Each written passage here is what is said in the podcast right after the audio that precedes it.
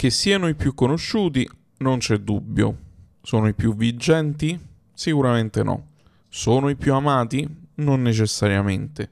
I più carismatici? Forse, ma non è detto. Quindi, che vuol dire esattamente quando un wrestler è over? E come si fa a mettere un wrestler over? Eh, è l'argomento di questo episodio. Io sono Mario Palmieri e questo è No Words Part.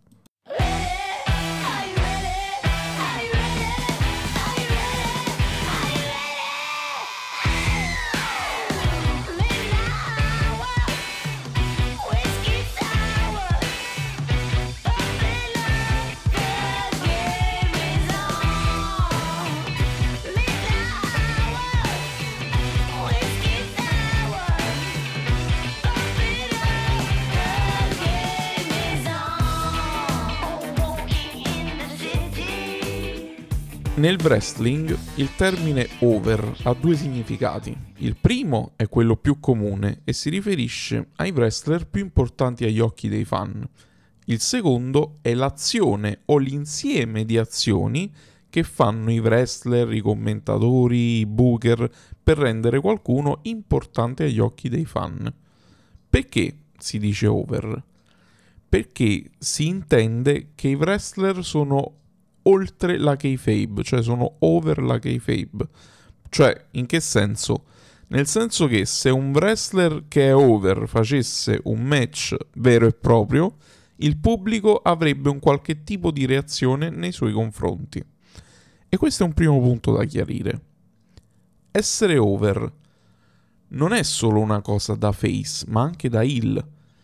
Perché non significa che l'atleta in questione è tifato essere over, ma semplicemente che genera un tipo di reazione. È pieno di heel che sono over. Roman Reigns è over, Steve Macklin è over, MJF è sempre stato over. Per citare anche un esempio italiano, Spencer è over. Eppure hanno sempre preso i peggio insulti. In generale, se generi hit, sei over. Punto. Come si fa invece a mettere over qualcuno? È semplice, devi fare in modo che ai tifosi importi qualcosa. E questo si può fare in vari modi. Il primo è sicuramente sul ring.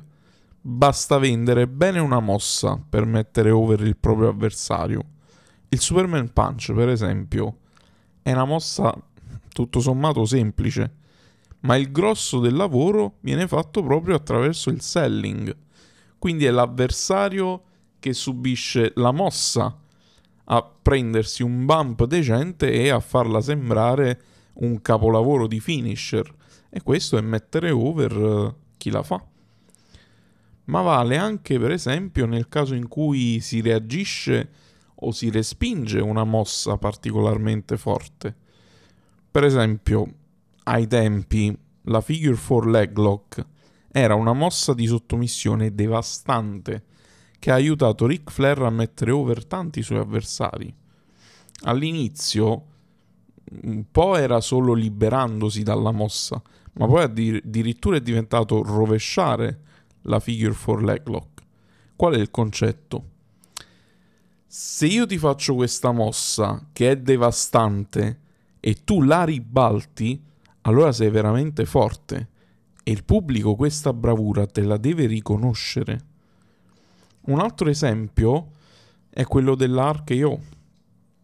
Per esempio, l'Archeo, Randy, Randy Orton ha reso un, un, un normale cutter, una mossa finale devastante che ti può colpire di sorpresa oppure può essere ampiamente preannunciata. Questo poi dipende anche dalla narrazione che si vuole dare al match, cioè se l'azione è veloce, allora la fai di sorpresa. Nei momenti in cui rallenta, invece, la preannunci. Oppure quando invece vuoi dare a Randy Orton una vittoria schiacciante, ecco lì la, la preannunci perché dai al pubblico tutto il tempo di pregustarla, di vederla arrivare, diciamo così. Quando invece la, la, l'avversario la prende di sorpresa, significa che il match, Cioè, improvvisamente prende una svolta. E qui c'è l'effetto sorpresa, no? Quindi magari un match che sta andando a un ritmo un po' più costante accelera all'improvviso. Quindi l'archeo è una mossa molto versatile. Io la apprezzo particolarmente, nonostante, come abbia detto, sia un normalissimo cutter. E cioè, quando tu eh, riesci a evitare l'archeo, sei immediatamente over e comunque, cioè, ricordiamoci che all'inizio della sua carriera Randy Orton ha utilizzato questa stessa mossa per essere over. Perché? Perché i suoi avversari l'hanno venduta bene, ma anche perché lui è, è bravo a farla, a mettersi over. Un altro esempio può essere quando Action Andretti ha subito la Judas Effect, Chris Jericho lo schiena, il conteggio arriva appena appena a uno. Cioè, in quella circostanza, Chris Jericho sta sacrificando la sua mossa per mettere over Action Andretti. E infatti poi il pop del pubblico ce lo ricordiamo in quell'occasione. Quando a match finito Bob Backlund torna sullo stage strisciando, sta mettendo over Kevin Nash e la powerbomb di Kevin Nash. Ok? E poi un altro modo sul ring è quello ovviamente di far vincere il match all'avversario. La vittoria chiaramente mette over, però attenzione qua, perché non è detto che a un wrestler servano le vittorie per essere over. Vi faccio un esempio. Seth Rollins nel 2022 è stato quello che ha subito il maggior numero di sconfitte in WWE andatevela a vedere, è una statistica che c'è, però era estremamente over. Cioè, tant- tant'è vero che già dall'estate 2022 il pubblico iniziava a fargli i cori, no? Con, uh, mimava la, la, sua musica, no? E è diventato poi talmente over che Triple H gli ha fatto fare un turn face e gli ha dato il titolo più importante del roster d'appartenenza. Cioè, è passato dal subire il maggior numero di sconfitte nella federazione ad essere il campione più importante. Perché? Perché era over e non importava se vinceva o se perdeva. Quando, cioè, over è qualcosa in più del bilancio delle vittorie. Poi, per carità, cioè, al di là di questo, mo, chiaramente quando viene fatto un push, mettere over la persona che si sta prendendo il push è la cosa più sensata e in quel caso le vittorie servono. Anche perché se poi devi mandarlo come sfidante per un titolo e c'ha poche vittorie alle spalle, mm, non c'hai una reason why forte. Infatti io per questo motivo amavo il sistema di ranking della AEW. Per chi non lo conoscesse, perché ha iniziato a seguire la AEW da poco o non la segue, in pratica le sconfitte e le vittorie contavano. Come funzionava? A grandi linee, diciamo che ogni vittoria ti garantiva un certo coefficiente in base all'avversario che sconfiggevi. Cioè, eh, se tu sconfiggevi uno dei top 5 nel ranking, avevi un ranking molto elevato uh, cioè un, un, boost diciamo molto elevato, uh, diversamente da quanto sconfiggevi un jobber per esempio. In quel caso sì, il ranking, il tuo punteggio aumentava, ma di poco. Poi contavano le modalità della vittoria, cioè vincere per count out o per squalifica non era la stessa cosa che vincere per, per o per sottomissione, per esempio. Quindi diciamo si facevano un po' di calcoli, ovviamente considera- consideriamo sempre che si tratta kayfabe, però in sostanza quando eri tra i primi 5 nel ranking potevi aspirare a una chance titolata, cioè non dovevi essere per forza il numero 1, bastava essere tra i top 5. Ma questo succede anche in altri sport di combattimento, non devi essere per forza il number one contender, devi, puoi anche essere il number five contender e andare lo stesso per il titolo. Chiaramente, qual era la, il trick, diciamo? Eh, stava nella gestione dei conflitti, cioè uh, se il numero 5 e il numero 1 chiedono contemporaneamente un match titolato, la precedenza va al numero 1. Questo è. Invece poi una volta fatta la stipula, eh, chiaramente il numero 1 si attacca, cioè nel senso aspetta il suo turno perché non, non l'ha chiesto prima. Eh, dura l'ex, sed l'ex. Però diciamo era un sistema che, che funzionava, perché così ogni sfidante per il titolo aveva uh, un numero sufficiente di vittorie alle spalle e comunque, diciamo, a- andava lì con cognizione di causa, insomma. Poi l'hanno tolto questo sistema e a me è dispiaciuto. Diciamo, il motivo per cui è stato tolto è che metteva tanti paletti a livello creativo, però secondo me, e questa è una cosa che eh, non dico soltanto io, è proprio quando ci sono tanti limiti, tanti paletti, che la creatività mh, emerge, diciamo così. Quindi non era poi così malaccio. Comunque, andando avanti, un altro modo per mettere over qualcuno è dargli una stable. Per esempio, noi abbiamo questo famoso uomo mascherato in, uh, in AEW che sappiamo che ha una stable e questo oltre all'identità che è una trovata del booking, l'identità nascosta, oltre a quello ha una stable e quindi sarà estremamente over perché non sappiamo manco la stable sua chi sia.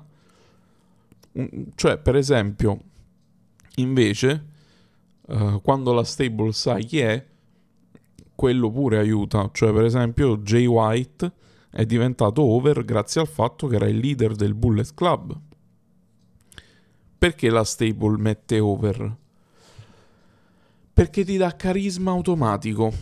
Cioè il leader, l'uomo forte che potenzialmente può seminare il panico. Ed è così perché? Perché è a capo di un gruppo di persone che lo sta a sentire. MJF è diventato over grazie all'Inner Circle e al Pinnacle, oltre che chiaramente al suo talento.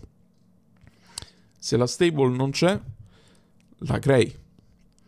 E questo poi è compito dei copywriter lavorare a um, un buon naming e costruire un brand attorno alla fazione.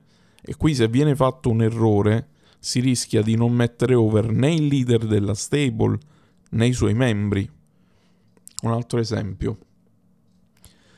Perché le damage control hanno fatto fatica ad andare over fino a quando Io Sky non è diventata campionessa? Perché nonostante avessero Bailey e i titoli di coppia e i Booker ce le proponessero sia a Raw che a SmackDown ogni settimana, avevano un brand molto debole.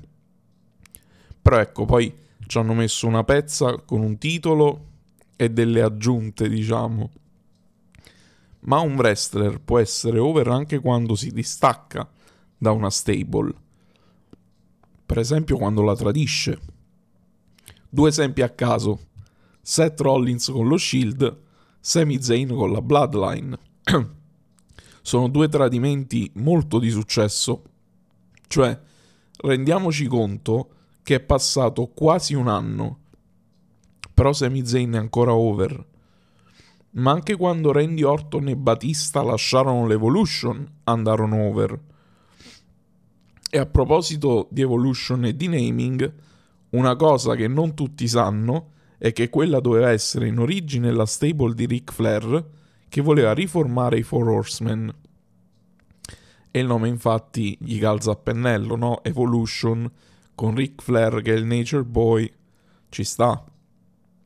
Poi fu Vince McMahon a cambiare le cose in corsa e a dare le redini della stable a Triple H, tanto che poi andarono over solo quando Triple H ebbe un titolo tra le mani.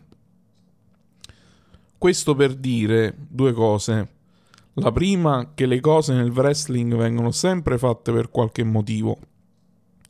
La seconda, di nuovo, per sottolineare quanto il lavoro dei copywriter sia importante in questo senso. Un altro modo per mettere over qualcuno è attraverso i promo ci può stare l'esempio dell'endorsement, cioè quando un wrestler spinge il pubblico ad applaudire un collega, ma anche quando subisce il promo. The Miz, per esempio, è uno che sui promo ci ha fondato la sua carriera. Nessuno incassa i promo meglio di lui. Gli hanno detto le cose peggiori nell'ultimo anno, no? Cioè che ha le palle piccole, che è bollito, che non merita di stare dove sta, e lui sempre muto, perché il suo mutismo è un modo per mettere over i suoi avversari. Lil, invece, tipicamente mette over durante un promo reagendo con la violenza. Non che The Miz non sia Hill, ma è un Hill diverso, non è un monster Hill, ecco. Cioè, quando il face le prende e viene lasciato in mezzo al ring dopo essere stato massacrato, non è Lil ad andare over, se non in minima parte, ma è il face. Perché? Perché con le sole parole, con la sola provocazione, è arrivato a mettere in crisi il suo rivale. Questo significa mettere over attraverso un promo senza contare anche poi que- quelli che con i loro stessi promo si mettono over benissimo da soli. CM Punk lo fa in continuazione. Oppure, vi ricordate quando MJF raccontò quella storia dell'incidente d'auto in un promo? Fu talmente convincente che la gente che guardava la TV da casa chiamò la polizia questo è suscitare una reazione, questo è essere over. Anche qui, di nuovo, grosso lavoro dei copi che preparano gli script di questi segmenti. Poi, chiaramente, in quel caso io penso MJF ci avesse messo del suo, però in generale sono i copi. Ma oggi, cioè anche i social mettono over. Ci sono tante testate di settore, soprattutto negli Stati Uniti, i cosiddetti dirt sheet, che vanno a guardare anche chi, chi ha messo like a chi, per dire. E questo i Booker Ray Wrestler lo sanno. E a volte anche online restano on character e fanno sembrare tutto uno shoot. Non c'è, non c'è calamita migliore per i giornalisti più forte di un potenziale shoot. Qualcuno risponde a una critica, i giornali gli vanno dietro e lo mettono over senza nemmeno volerlo. È così che LA Knight è andato over, cioè ha cominciato a fare il fenomeno mediatico sui social.